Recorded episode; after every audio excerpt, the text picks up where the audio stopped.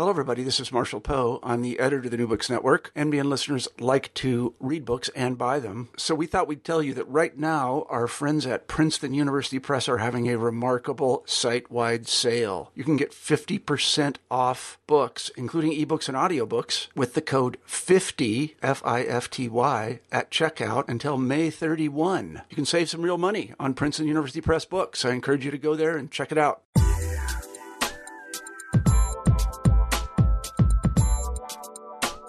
Hi there, I'm Carla Nappi, and this is the New Books in Science, Technology, and Society podcast. Welcome to the podcast, and thanks very, very much for being with me today. I just finished talking with Phaedra Daipha about her new book, Masters of Uncertainty Weather Forecasters and the Quest for Ground Truth. This came out in the um, year 2015 with the University of Chicago Press. Now, this is a book that works really interestingly on two different levels, and those levels also mutually inform and co create each other. On one level, what Phaedra does is take us into a really intricately woven account of the practices and conditions of work and of practice and of knowledge making that are undertaken by a community of practitioners who collectively produce an object that many of us consume daily without really necessarily thinking about the contexts and the significance of the context of production of that object. And that is the weather forecast. One of the things that you'll hear us talking about in the next hour is for me the way that really thinking and paying attention really carefully to the practices of these weather forecasters for me changes what I'm doing when I look at this object every morning. Um, and so it's a really, really cool and I think a very interesting and very relevant and very fascinating case study. Whether you are someone who thinks about and experiences the weather, right, and, and who among us um, is not a person like that, um, or whether you are a scholar of or someone who's interested in STS. The study is very, very um, carefully embedded in a context of the historiography um, and social study of science that's um, very, very interesting in terms of kind of enriching how we think about and think with those fields. On another level, what the study does is it uses this case in order to develop a theory of uh, decision making, right? So, this is a sociological study that uses weather forecasting to come up with a model and a conceptual way of thinking about what decision making is, how it works, what it does.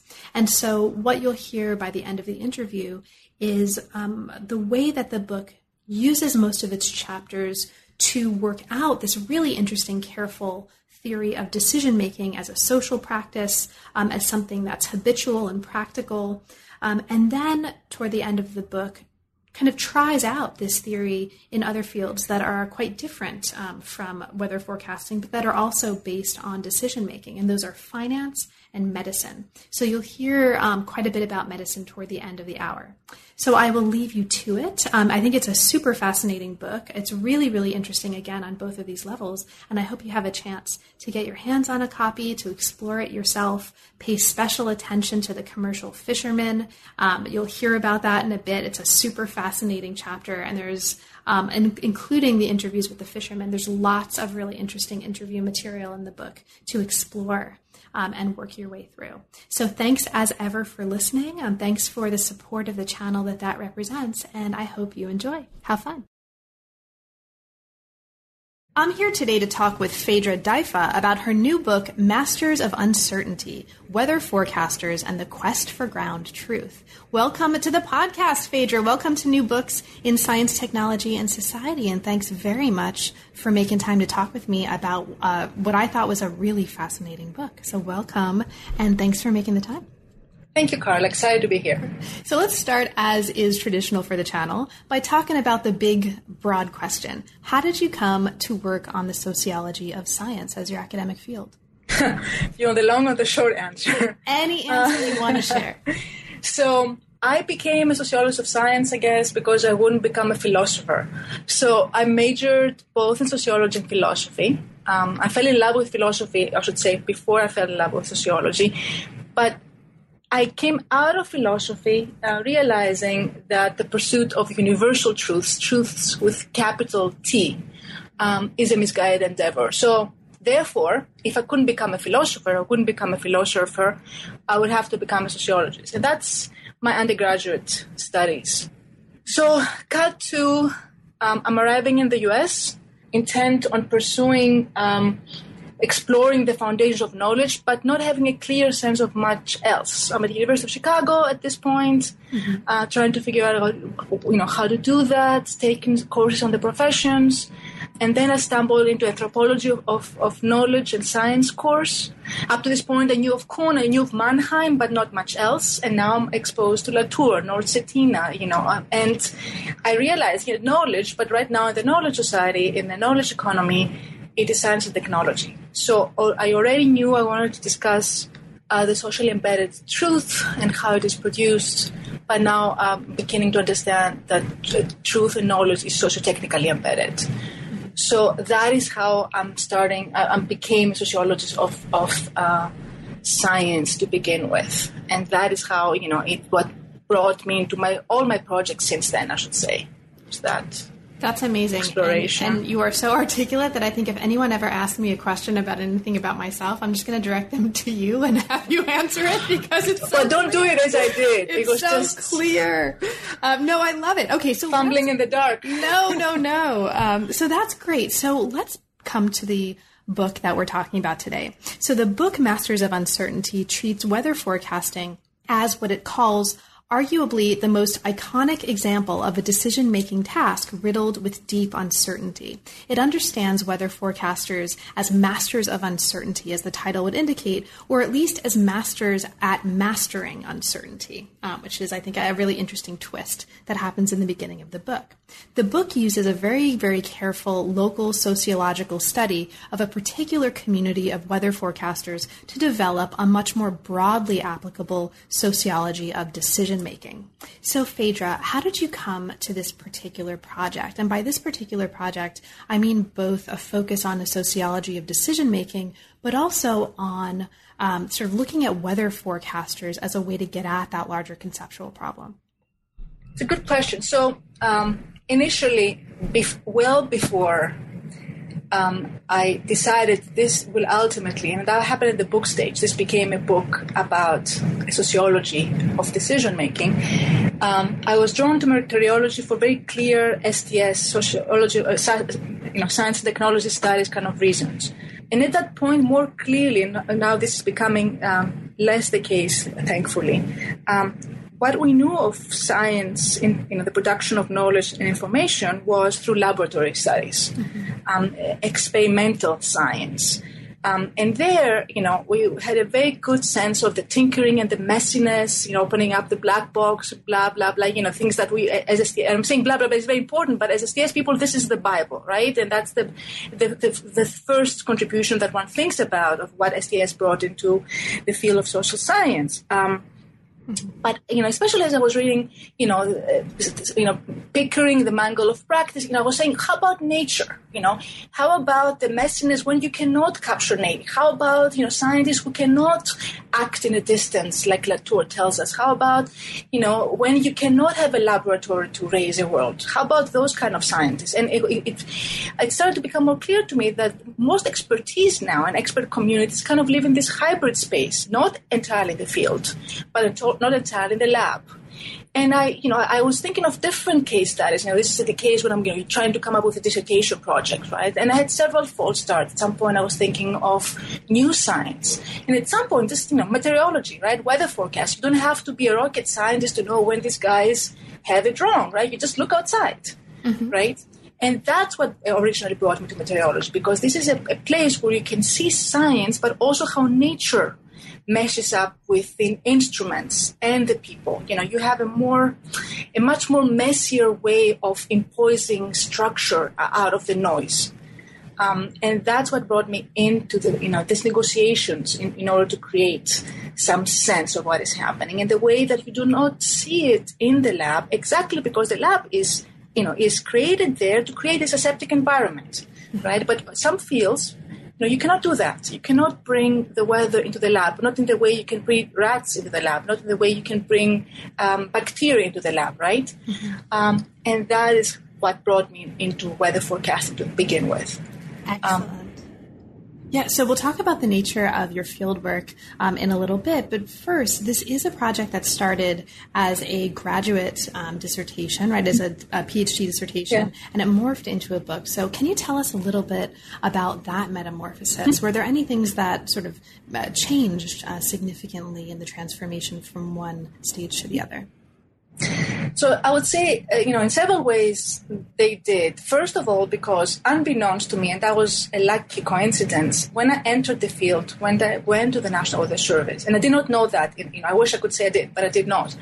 When I, you know, hit the ground in 2003, the National Weather Service was undergoing a major technological transformation. We can talk about this, you know, later. Um, but that was also a moment of great crisis and controversy, which enabled me to see, you know, um, the weather forecasting in motion and to see to see things that would be invisible because you know they normalized otherwise.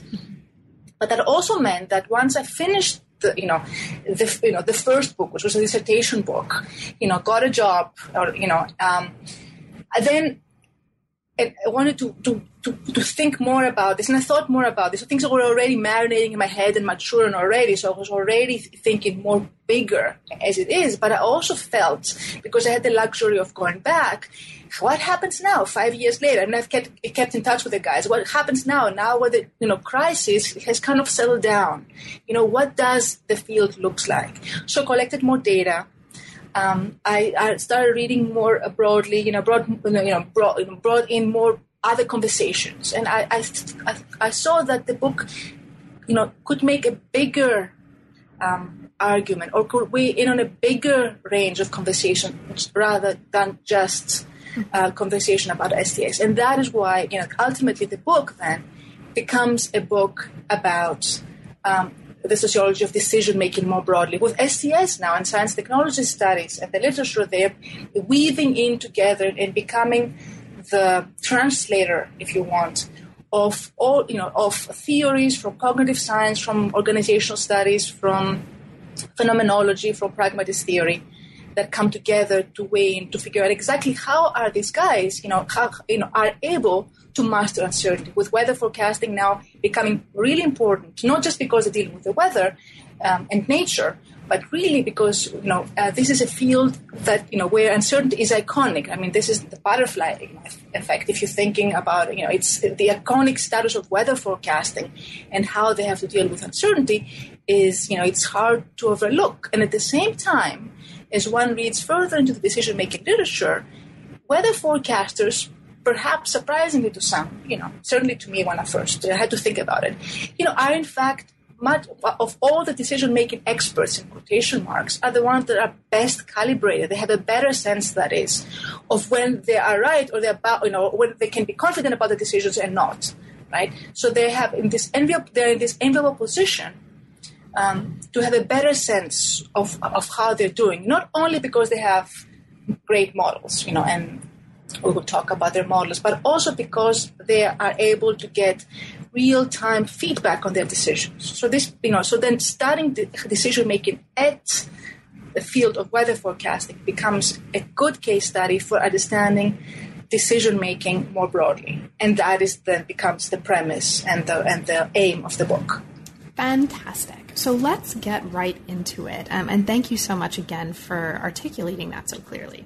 So, the nature of your fieldwork, you've just talked a little bit about it. Um, you were at a particular office that's um, generalized and uh, I think pseudonymized, right, as the Newborough office of the National yeah. Weather Service. Um, and this was over five years between 2003 and 2008, as you indicate early in the book. And the nature of that fieldwork that you describe here included um, kind of being there as a participant observer for cycles of weather reporting. It involved interviews, and as we'll talk about um, toward the end, I think, of our conversation, it also involved interviewing not just weather forecasters, but commercial fishermen, mm-hmm. right? Mm-hmm. Um, and, and people um, that were consumers of these yep. Um, forecasts as well as the producers. So it's really, really interesting, and, and we'll talk about elements of that over the course of the conversation. But you just mentioned something that I'd like to kind of open out into and ask you about right in this early stage, and that's the importance of pragmatist theory. Now, early on um, in the book, and I'm just going to very briefly lay this out for listeners to um, to provide a little bit of um, conceptual groundwork, and then I'm going to ask you um, to talk a little bit about pragmatism. Okay, so you mentioned early on in the introduction that there are core assumptions that guide the study. There are four of them, and I'm just going to read these out, and then we'll kind of d- dive in. The first one: decision making takes place within a more or less institutionalized field of action that over time affords its members a certain stock of knowledge. Okay, so they had this institutionalization aspect. Two, this stock of knowledge consists of cognitive heuristics and decision making techniques that help initially frame and specify the empirical context of action. Four, and then we'll come back to three. it's, it's within the evolving micro context of action and the human and non human others populating it that decision making takes form first and foremost. And then we'll, we'll circle back to three. Decision making action may not be rational, but rarely is it routinized or unreflective. Instead, it's habitual and eminently practical. Okay, so that word practical, right, and the importance of habit. This is something that comes up over and over again in the study. And you've just, as I mentioned, um, invoked the importance of pragmatist theory um, in kind of providing a foundation for what's happening here. So, can you maybe start us off as we dig in by talking a little bit about the importance of pragmatism and American pragmatist theory mm-hmm. specifically as a conceptual touchstone for what you were doing here? Sure. Um,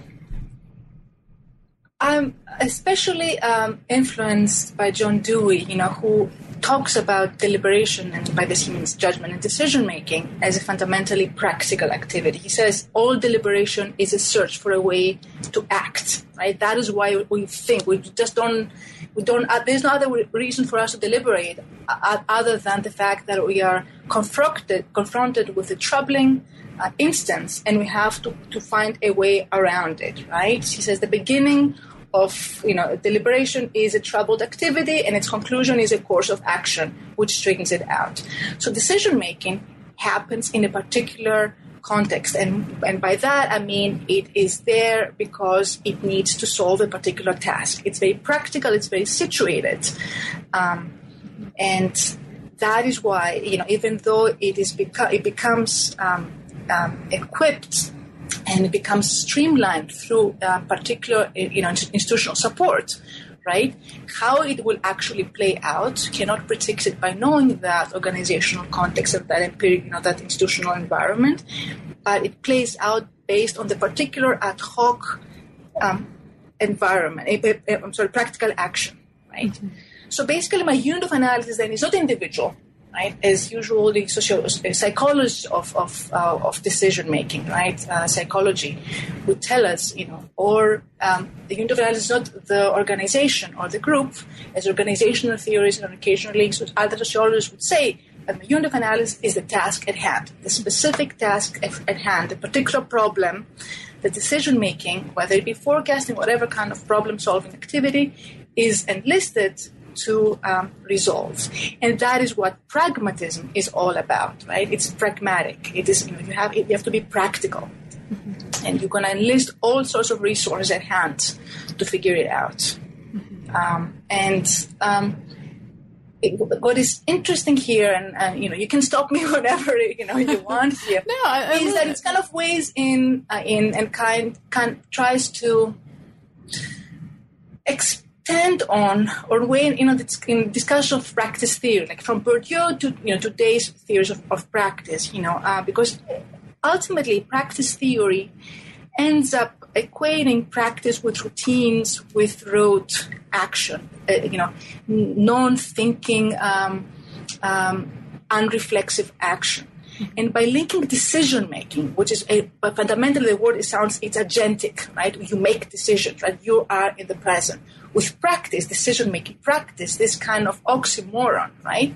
It kind of tries to um, refresh our notion of, of decision making and to, to talk about habit and habitual action, not as routine, not as routinization, but habit is something that the pragmatists call something that are tools that it, it's we are not we are not um, habits are not put into us. We are the ones who decide and equip ourselves with habits, right? So what this, what decision, what a pragmatism does, and what my theory of decision making is trying to do uh, by moving beyond the individual and organization to look at decision making at the unit at, at the at, at the task at hand is to reinstate decision makers as the makers of decisions, right? As as something that is crafty, that is um, locally rational, that cannot be routinized, um, cannot afford to be routinized. Mm-hmm. Um, and that is where pragmatism comes in, comes in very handy, along with STS and all these other theorists.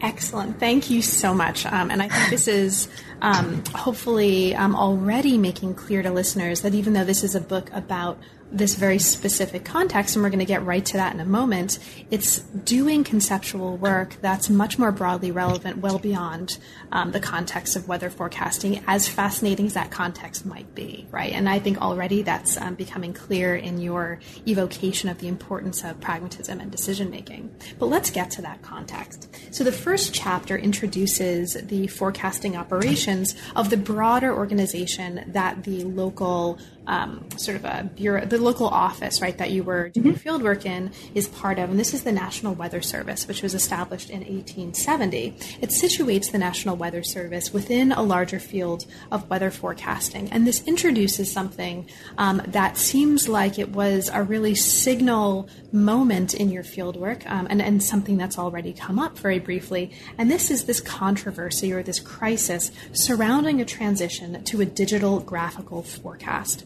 You talk here about the introduction in the early 2000s of something called the Interactive Forecast Preparation System, which created a kind of paradigm shift, in the words of some of your actors, right? Um, in which they were expected to come up with graphical grid formulations of their predictions. Now, briefly, can you introduce for us um, what you think is important for us to understand about this controversy and this crisis to kind of set the stage for where we're going to go um, for the rest mm-hmm. of the book? So the reason why I put this chapter there, and arguably it's a dense chapter. I tell some people to skip this chapter, go into the more juicy action chapters. I think and it's then, juicy. Oh, this is. I know, juicy. but for some people who are not so much organization minded, it's kind of it's a dense chapter. And some of my reviewers were saying maybe you want to put it later. But the reason why I put it there is exactly because I introduce institutional environment there to actually show, you know, how you know the task at hand, even though it is the first and foremost driver of decision making action, is really supported and depends um, in a fundamental way on the institution in which it is embedded. And we see this because what happens, we see a fundamental crisis, not just the institutional level, but the fundamental level of what is a good forecast? Who am I? Am I a good, good forecaster? To whom am I forecasting this thing for?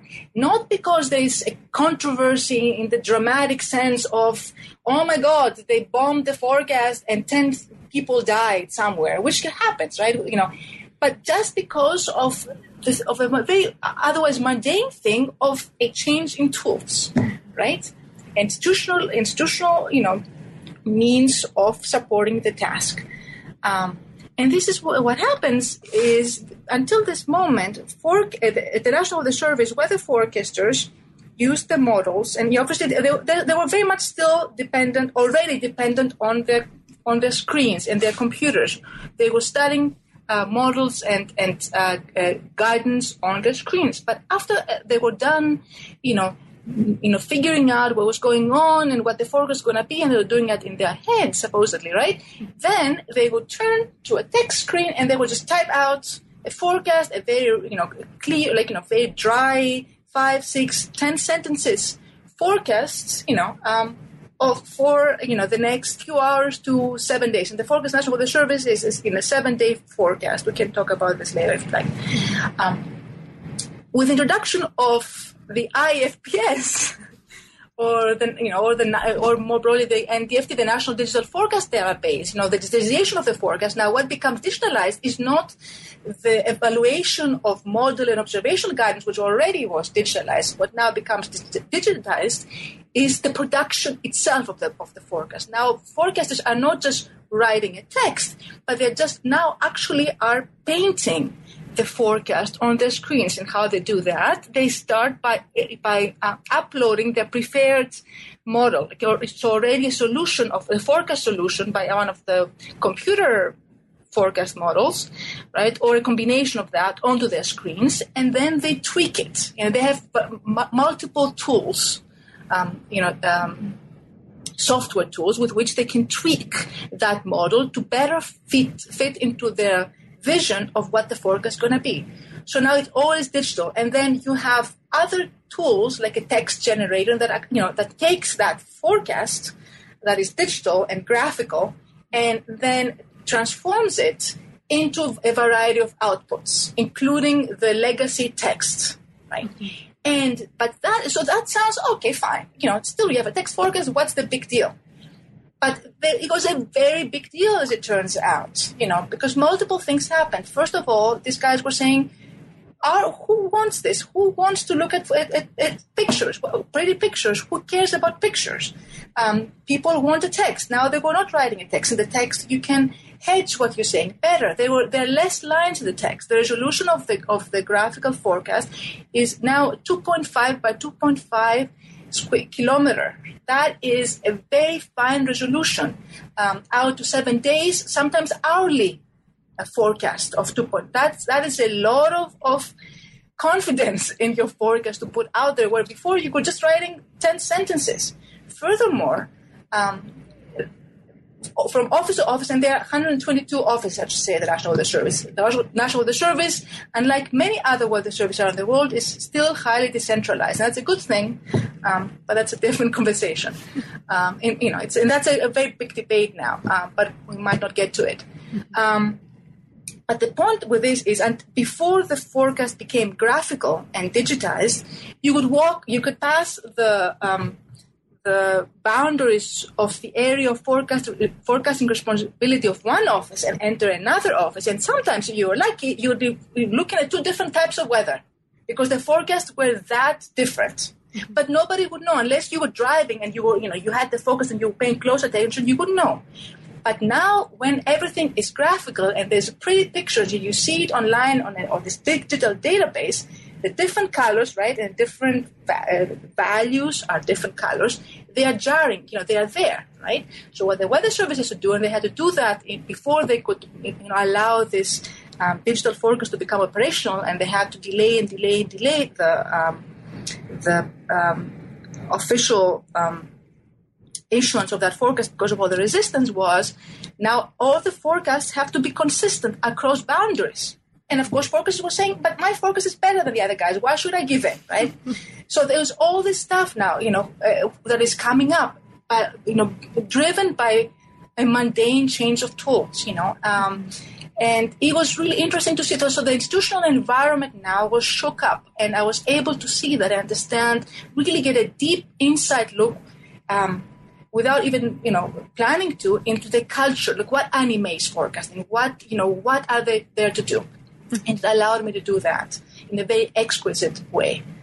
I, and yeah. as we move into the book, the next chapter actually takes us into really, um, uh, I think, really rich detail in uh, terms of your exploration of one particular office in which this is happening, right? And as you're talking about it as well, I'm thinking, like, just as a footnote, someone who's listening who develops TV scripts, a local weather bureau, right, given uh, my reading of your book, would be such a great setting for a fabulous sitcom. So someone needs to make a sitcom of this and hire you as an expert writer, and you'll make millions of dollars and then be able to retire, and it'll be amazing. I'm not going to make millions. You heard it here.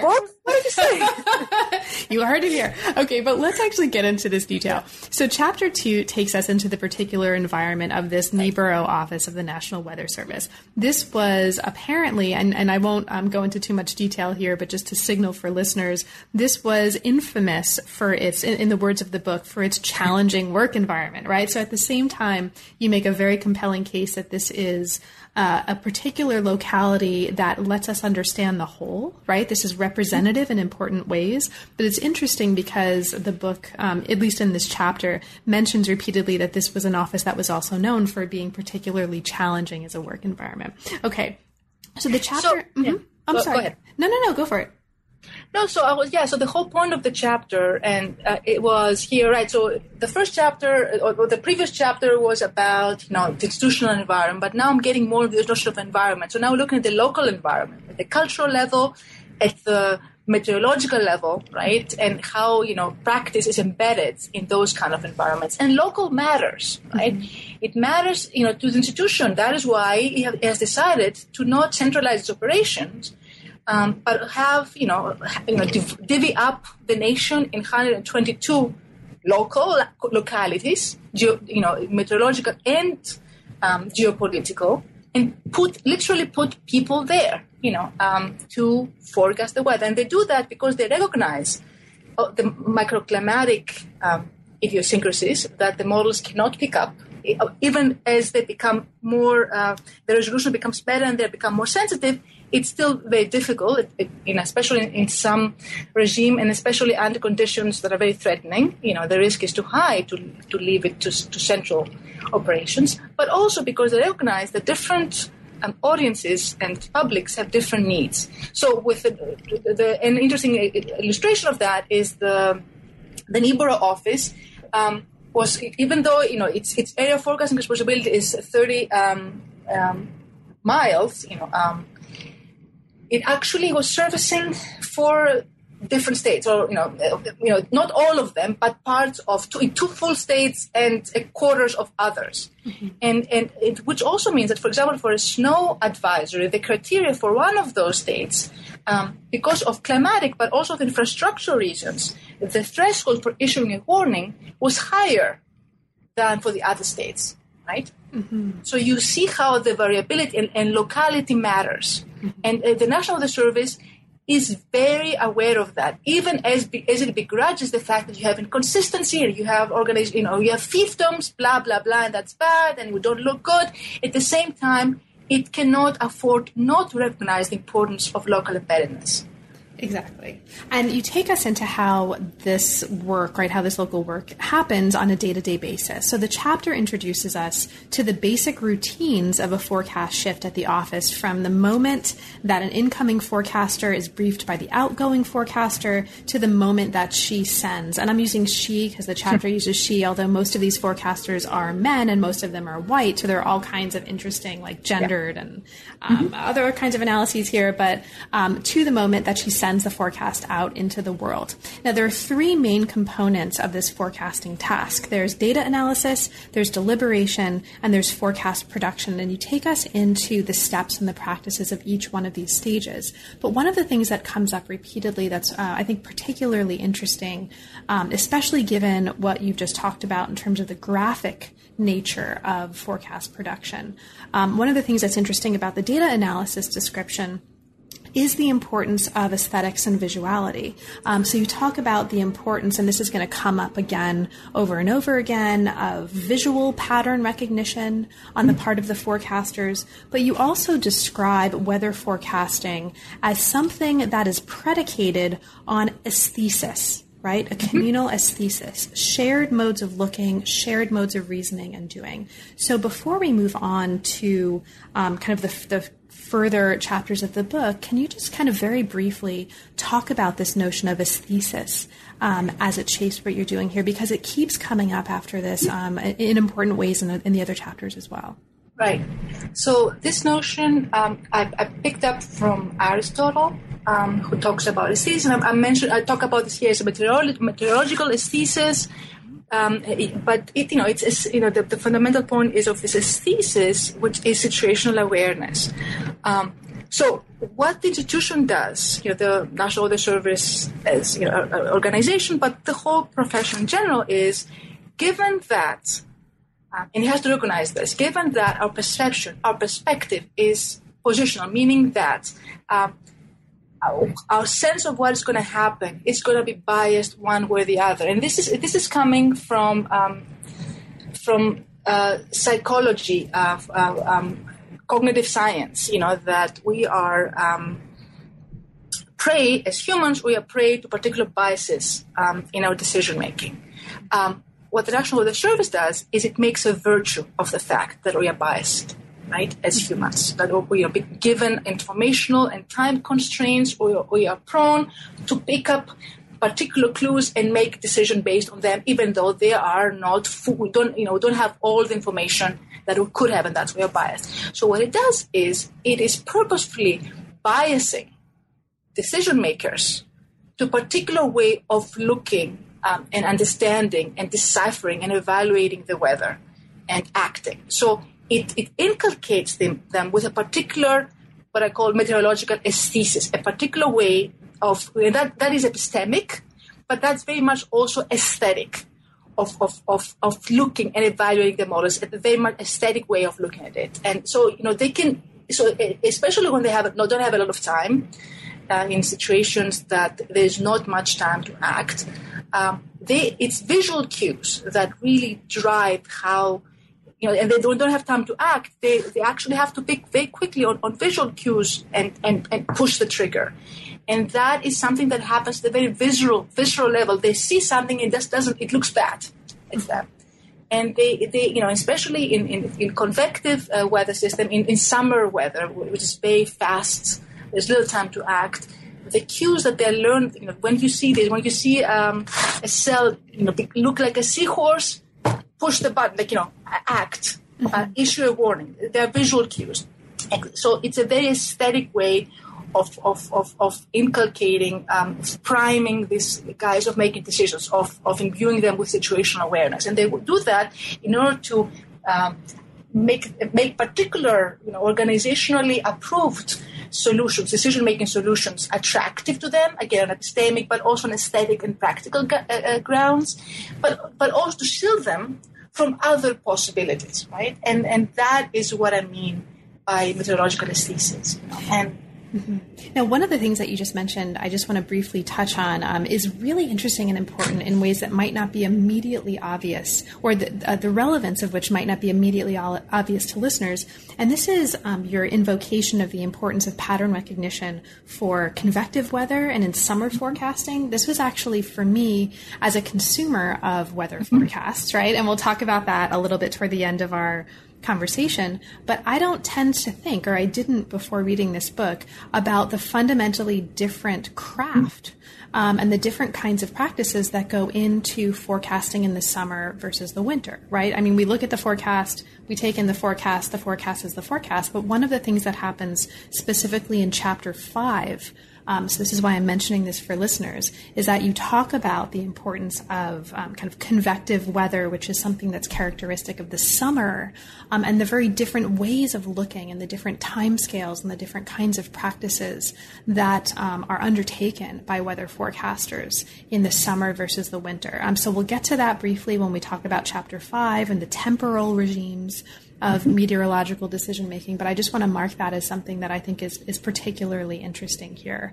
um, in terms of how you're helping us as consumers actually see um, and understand right the kinds of practices that are producing the objects um, that we're consuming. Um, so for me, that was actually transformative um, in perhaps ways that are unexpected.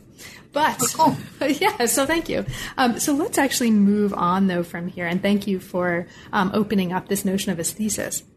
So as we move from chapter two to three, um, you look at what you call the omnivorous appetite for information on the part of the forecasters. Um, so this is really interesting, and you introduce for us the very different kinds of information that they're taking in in order to make these predictions. And those include not just data, but in, in different ways, in different contexts, uh, the materiality of the weather, right? Looking out the window um, or going outside to feel the rain um, in terms of how these forecasters are managing inf- information. So this is a really, really interesting part of the chapter.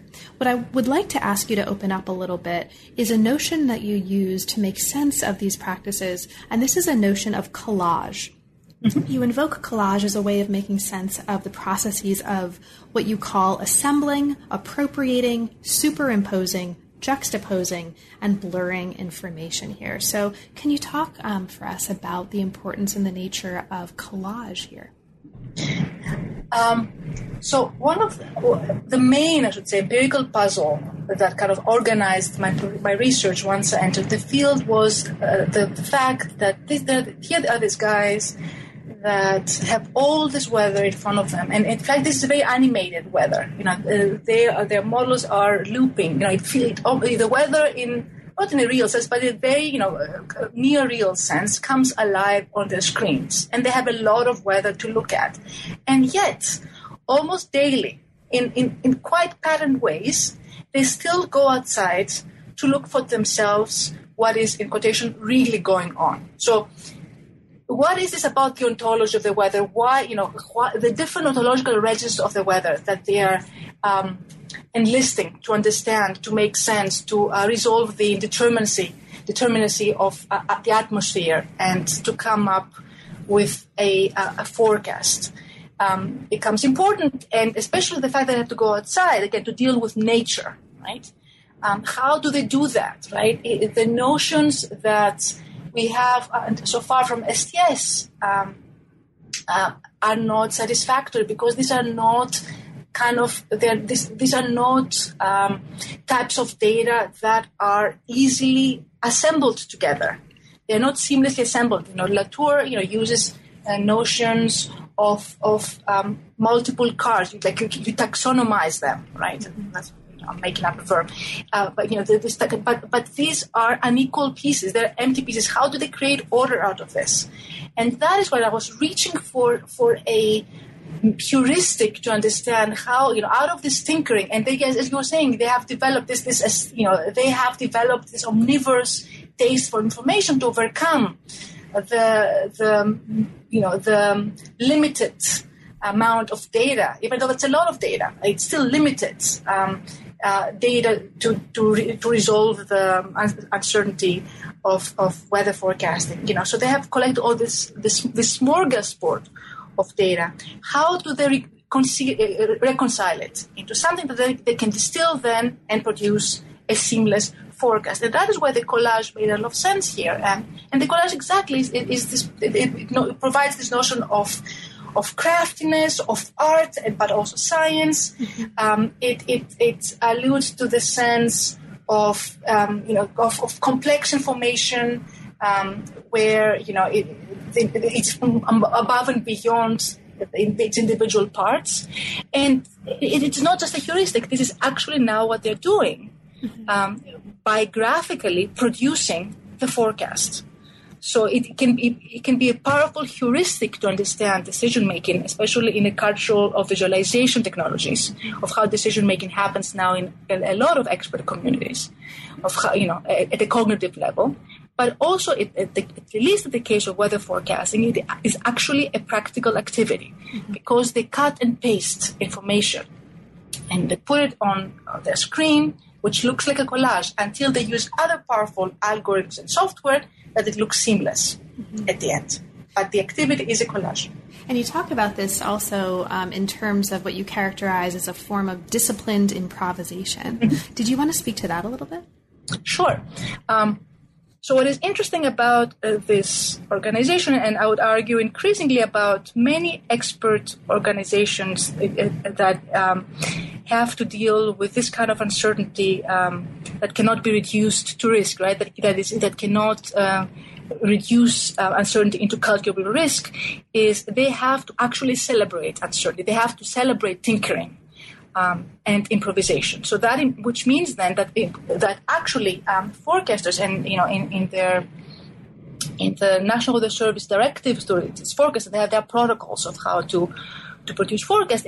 Forecasts are encouraged to look beyond the information that comes to the screen for other types of data, to reach for what is called that's an actual term, that's an institutional term, a total observation mm-hmm. to use other and different kinds of data, right? So here we see improvisation and tinkering um, as institutionalized action.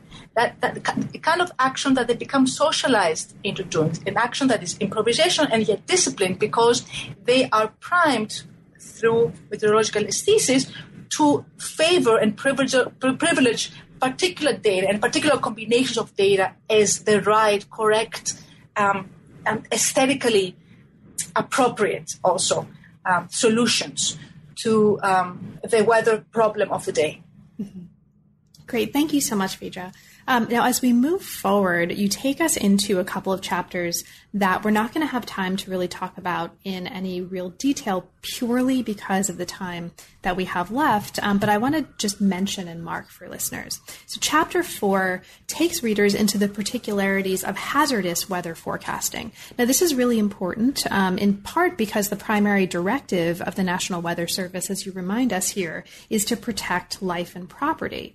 So, uh, because of this, hazardous weather forecasting entails particular kinds of pressures um, relative to regular weather forecasting and particular ways of working out risk. And you take us here into um, a kind of thick description of two weather events um, that represent two particular kinds of errors, right? There's a case of over forecasting of snow, which is um, what you call a type 1 error, a false positive. And then there's a case of under forecasting. And this is a forecast that missed the first snow squalls of the season and resulted, I mean, this isn't just like a, you know, a oops conceptual thing. It actually resulted in accidents, right? And, and traffic yeah. standstills. And so the material consequences of these decision making practices really come um, out very, very strongly here um, in this chapter. And this is a type two error or false negative. So I won't ask you to, to, um, to talk about this in, in detail, but this is not because it's not an interesting and important chapter which then leads us into another interesting and important chapter, which we've already talked a little bit about, so we won't spend too much time. But this is the chapter, um, chapter five, that looks very carefully at the temporal dimensions of meteorological decision making. This chapter identifies two principles that underline the logic of forecasting the principle of risk and of spatial scale. And it takes these principles together um, as a way of yielding what you um, give us as four temporal regimes and thus four distinct styles of decision making emergency, extended alert, near term, and longer term. And this is the chapter that um, talks in detail about the differences. And, and I think, as I've said, very fascinating. And I really, I'm not being hyperbolic here. I really think this is fascinating distinctions between summer and winter forecasting. Um, and so I particularly um, recommend this chapter to listeners, although I recommend all of them. Okay. Um, but we need to, the reason I'm kind of um, quickly going through that is that I want to talk about the fishermen here. Mm-hmm. And the next chapter lets us do this. So let's get to the fishermen by talking about consumption. Chapter six looks at the relationships between the National Weather Service and its public by focusing on the consumption of weather forecasting. Okay, so let's start um, relatively big and then focus in. For you, what are some of the most important and interesting ways that the service conceptualizes and also engages its public? Um, when you think about the relationship between the National Weather Service um, and the way it's relating to its public, what for you are the most interesting aspects of that relationship? So, this is a very, very, very hot topic. I mean, a, a debate. Mm-hmm. Uh, right now, and it, it has been, but it, it you know it's it's definitely you know um, it's it's the, the an existential fundamental issue uh, and debate in the National Weather Service, and it's again um, very hot. Uh, I visited uh, National Weather Service very recently. Um, um because the Weather Service at the, at the U, in the U.S. is uh, uh is 100% tax funded. It is our weather service. In opposition or in, dis- in distinction to weather services in, in, in, in, the UK or in Canada, other places where they're self they've transitioned into self finance regime, which means the whole point of the weather service and why you know it it it, it can uh, lay claim um, to taxpayers' um, funds is because it services and it, it provides decision making supports to us. As they say, it, it protects life and property. Problem is, um, the the United States uh, is a big, pretty big country with a lot of people uh, with very very different needs. So how can you um, cater to these very different um, and um, contrasting um, and conflicting needs of all all these people, even after you divide your um, your um, operations in 122 um, locales. Mm-hmm. Um, so how do you do that? How can you you know pr- produce a product that can be consumed right in a way that it, it will it, you know you will justify your status as a um, is a, a pub, you know, a science in the public domain. On, on, the other side, and I'm, I'm, I'm, you know, I'm giving you a, lot of information, is, is, the fact that this, this professional field is highly, um, uh, there's a lot of competition now because the weather is the reason why um, everybody turns into the news. It, the weather pays. So right now, uh, not right now, for, for the, the longest time, uh, the private sector uh, and the media have been vying uh, for uh, the position of the weather service. The private sector, especially, and again recently, um, has been arguing that it should not just be the weather service that is uh, issuing um, warnings, but the private sector can do it just as well now. So there is no reason why the weather service should do that. The weather service should just be there to provide the data, and the data, you know, which it does already. Um, and in fact, the data, it, it, it, one argument goes, should not be free, um, because the, the, the weather service should not encroach uh, on what can be done by the private sector. Um, so the weather service has, is highly pressed to justify its position and to, and to rethink what it can provide as a consumable. What are its products? So it, it keeps rethinking and refiguring who are its customers or its clients or its audiences.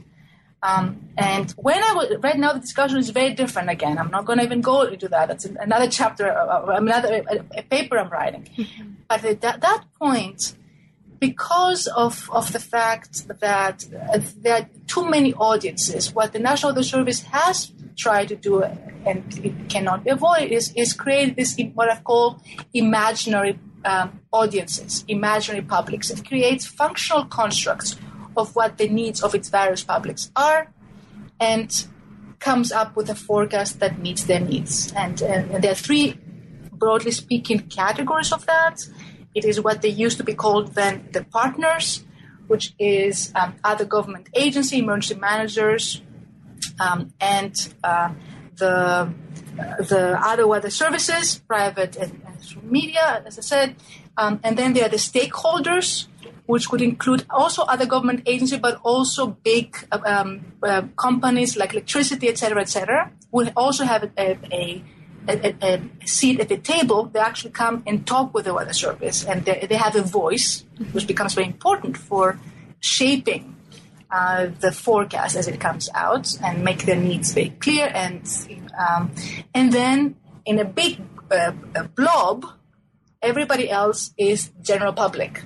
Right? And what I'm showing when I went to the fishers, and the reason why I went to the fishers, um, mm-hmm. if, if I can say that, I don't know if I'm please. anticipating oh, a question. Oh, yeah, I totally. The reason why I went to the fishers, and it also was, was one of the reasons why I chose the Newborough office out of other offices, was because arguably um, the fishing community um, is arguably the last um, um, forecast user community to directly rely on the National Weather Service forecast for um, its meteorological information first and foremost, because most other uh, publics um, ha- have the luxury uh, to, and, and, mostly, in fact, now um, get their weather information through um, the media and or um, the um, private sector.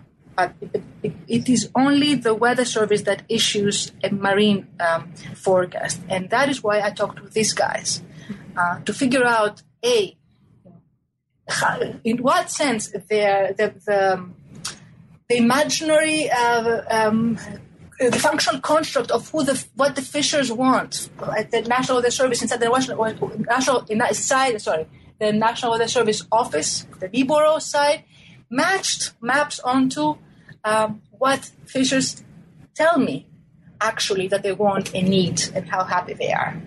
Um, and what that's how why I talk to them, right? And as it turns out, um, um, the one size fits all measure of the weather service barely hits, you know, uh, uh, hits the, the surface of what they want. But the point is, these guys, exactly because they're such a sophisticated audience, um, they're fine with that, um, mm-hmm. which is also very interesting.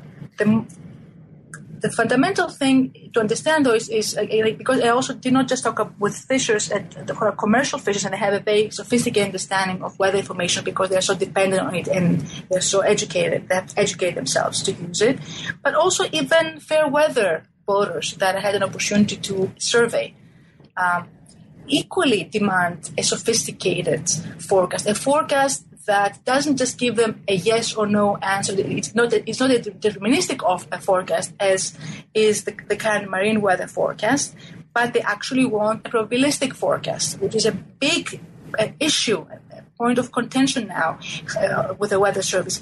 How much, what kind of uncertainty do we, we want? Can we afford to communicate to the public, right? And the usual mantra, the old mantra um, that that animated the profession was that people cannot afford to. They don't know how to use, or they don't even want to want, want uncertainty. They want to know if it's going to rain or not. They don't want probability, whether it's marine weather or or land weather. My um, research and the research of a, growing number of, of, of, of, studies show that, in fact, the public wants to and, in fact, needs to be empowered with this information. Uh, and, and that is, in fact, is not going to um, diminish the credibility of these expert decision makers, but uh, but enhance our understanding of what they're doing and uh, help us help us better protect our uh, life and property. Off my, my, my soapbox now.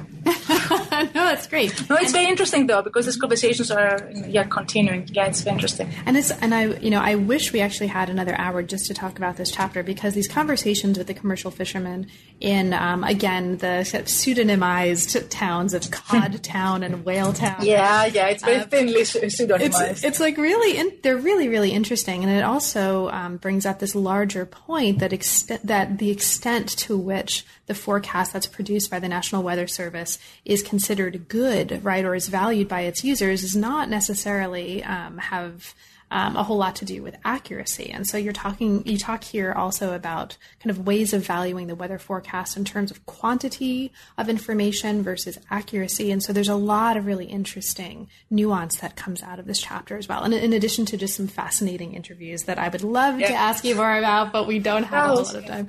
Um, so, but let's, as we're coming to now the conclusion of our conversation, if you can believe that, I do want to spend just a little bit of time before we wrap up talking about the final chapter chapter, because this is a really important chapter. So, this final chapter, chapter seven, acts in lieu of a conclusion to articulate the main components of the analysis that's been worked out in the preceding chapters, and it then tests out that model, this decision making model, in two decision making fields the field of finance and the field of medicine.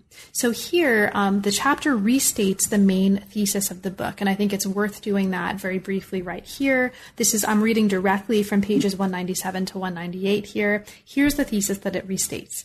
Decision making is fundamentally a practical activity that relies on available heuristics, techniques, and resources as determined by both the objective at hand and the material and symbolic context of action, to fashion a provisionally coherent solution to routine and non routine challenges.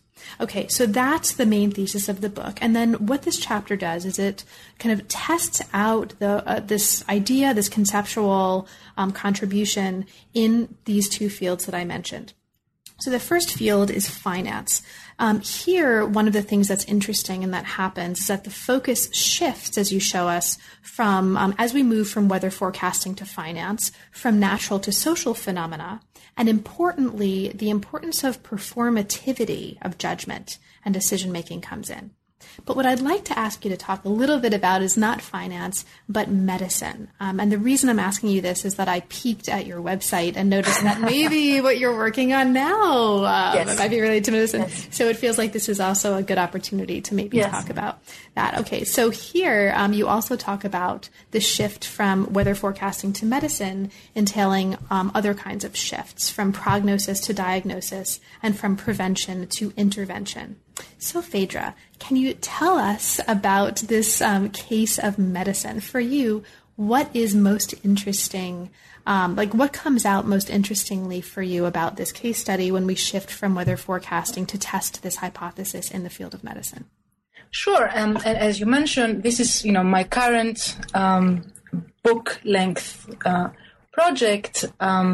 That I'm pursuing, and I'm specifically I'm pursuing um, this in in the case of cardiology uh, um, practice, more specifically. Um, and what is interesting here, it's in in multiple ways. While I was in the field, I, I kept coming back to physicians um, in the way uh, weather forecasters see what they're doing as a calling, which the only other uh, uh, profession that readily comes to mind is doctors. They, you know, doctors always want always knew they want to be doctors from the time they were sick. The same way with with weather forecasters, but also, you know, there are very interesting difference here, which you know beg the question: to what extent what I'm proposing here as a conceptual framework of of decision making and action actually holds um, in supposedly very distinct uh, fields in cases where it's not prognosis or prospective action, um, more generally that is foregrounded and privileged, but what, um, but it is diagnostic action. And um, there's a, there's a literature um, about medicine that that actually laments what is called the ellipsis or the the emphasis of prognosis. And in fact, now that I'm in the field, it's it's it's, it's really stark. You know, doctors talk are fixated on, on, on diagnosis and treatment. Prognosis, which is kind of in my, you know, being Greek, right? For, you know, diagnosis and prognosis are the two, two bookends. They go together like a horse and carriage, right? Um, no, it is a, a diagnosis and treatment. A prognosis is there, but it is kind of, it is assumed to be there. So they are not, so in, in medicine, they are not directly trained. So how what does this mean? Is prospective action and, and the model I'm, I'm, I'm, providing there dis, to, to discuss how decision making happens by you know that that foresight drives action not um, not valid. And um, and what I'm finding is that in and what we ha- we know in the puzzle, you know, is that in fact prognostications, even though for, um, sorry, uh, uh, physicians are not trained in prognostications and prognosis, prognostications are in fact everywhere in in um, medical practice. Um, it, it, drives decision making because um, depending on where you think this patient is going and the outcomes you're anticipating, it it, it actually determines your diagnosis, your your uh, your classification of the patient. And um, cardiology is a very good example, and the reason why I chose it is because it provides me and us um, with different temporal um, opportunities for action. You have chronic patients, bigger futures, and then bigger room to prognosticate. Um, but you have also very you have um, critical care and you have um, emergency care in cardiology. So I'm able to understand you have the temporality that I'm exploring in the case of weather forecasting, comparing. Um, short-term, long-term emerg- emergency with extended um, alerts. I'm doing this in um, in cardiology, but also the the the, the arc of the future is much, much longer. We're talking about not seven days as in meteorology, but we're talking about a life. So how does this play out? How you know? So am I'm able to expand my model there. And the other thing about cardiology, just to be very quick, is you have a case um, that you do actually now have. Um, um, trials um, and evidence-based medicine. And how does it play out? How does this institutional information support play out in practice in action? How do these guys then make practical knowledge and make practical individual judgment based on those information? How does evidence and experience collide in action in the medical field when you actually have humans? You know just are there to consult like weather forecasters are but actually to intervene to heal right? So things have become more complicated, interesting, and bloody. Uh, forgive my pun. Excellent. Thank you so much, Phaedra. Now, there's a whole lot more, obviously, that we could talk about. Um, the book is very rich, but we are at the end of our conversation. Now, given that, is there anything in particular that didn't come up, but that you'd like to mention um, for listeners, and perhaps um, especially for listeners who haven't yet had a chance to become readers? I, I don't want to backtrack, but you know. Know what? No, I'm gonna put it put a full stop here. You know, and especially since we talked about my, my, my new project, I think um, that I can put on a, a, full stop and invite people to jump into the book and pick and choose. Excellent, and and you've already very generously given us um, a very brief introduction to the new project. But is there anything else that you'd like to mention, or that's currently um, inspiring you that you're currently working on now that the book is out? Since we're on medicine, uh, one more thing, and I was already talking about this about these different temporalities, more temporal regimes. What is also fascinating, which I did not, given you know the uh, the operations of the Weather Service or the nature of the beast there, I, I did not have an opportunity to uh, observe. But also, but it's also is very important in decision making, in other decision making fields, and I have an opportunity to see in medicine, is the fact that you have an interaction between different regimes. So, um, so you have um, short term results and long term results vying for attention. Which one, you know, do you privilege as you make your decision? Of course, that happens everywhere. Um, you have to, um, you know, decide which one to, to privilege and pay, uh, pay, attention first. But what is interesting with medicine, um, and it becomes uh, more um, rich in, in medicine, is the fact that you have to contemporaneously, at the same time, look at both, because the point is not just deal with them, but actually heal.